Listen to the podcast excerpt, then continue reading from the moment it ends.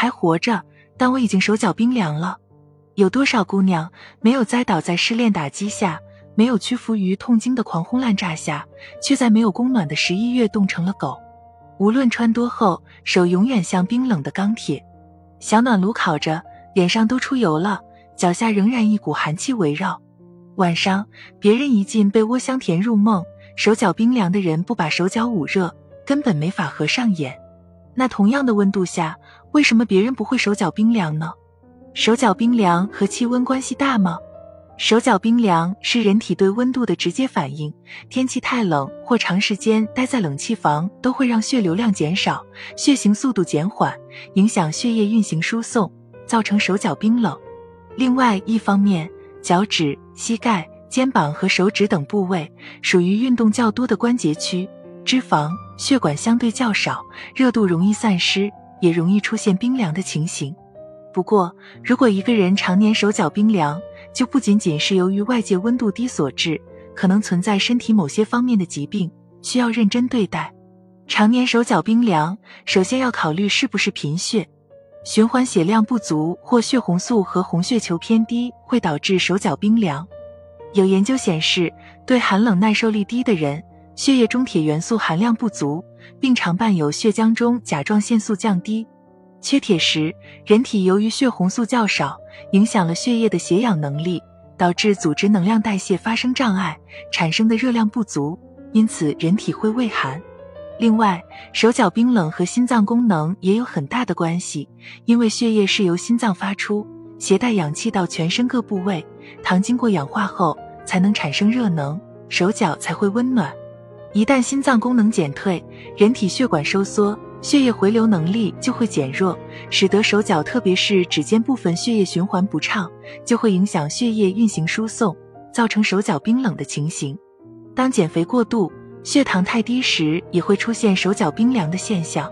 而低血压、血液循环不畅时，人也容易感觉到四肢冰凉。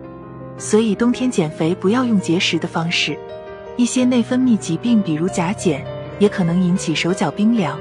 甲减由于基础代谢率下降，机体产热量显著降低，在寒冷的冬天，哪怕穿再多的衣服，也总是手脚冰冷。所以，如果你总是手脚冰冷，没有一双温暖的双手双脚，不妨做个体检，看看是否有以上这些问题。手脚冰凉，在中医看来是肾阳虚的表现。肾阳虚的临床表现有多个方面，比如神疲乏力、精神不振、活力低下。易疲劳、畏寒怕冷、四肢发凉、身体发沉、腰膝酸痛、腰背冷痛、筋骨微软、小便清长、余力不尽、尿少或夜尿频多等等。另外，气血不畅、脾胃虚寒、肝气郁结也会引起手足冰凉。要想手脚不冰凉，第一步当然是多穿衣服，适度保暖，睡前泡脚或者泡个热水澡。晚上进被窝之前，热水泡脚是对付手冷脚冷非常有效的办法。泡完全身疏通，血液循环加快，全身也暖和起来。需要注意的是，泡脚十五至二十分钟，当感觉后背微微出汗，就可以收起脚了。如果在泡脚的同时再揉搓双脚、按摩穴位，效果会更好。多运动，保持每天锻炼的习惯。运动不见得非要去健身房，简单的弓肩操、课间操、快步走、爬楼梯、原地跳跃等伸手就来的动作，都有助于强化体温调节能力。职场人工作四十分钟后，最好站起来走一走、踏踏步。工作中也不时的动动手指、脚趾，都可以帮助血液循环。最后不得不提到吃。冬季是进补的最佳时机，手脚冰凉的人应该抓住这个机会，适当吃一些温补的食物，比如羊肉、牛肉，多补充维生素 E，多吃含烟酸的食物和 B 族维生素，多吃坚果、白萝卜等温热性食物，还可以适当吃一些辛辣食物，如辣椒、胡椒、芥末等，促进血液循环。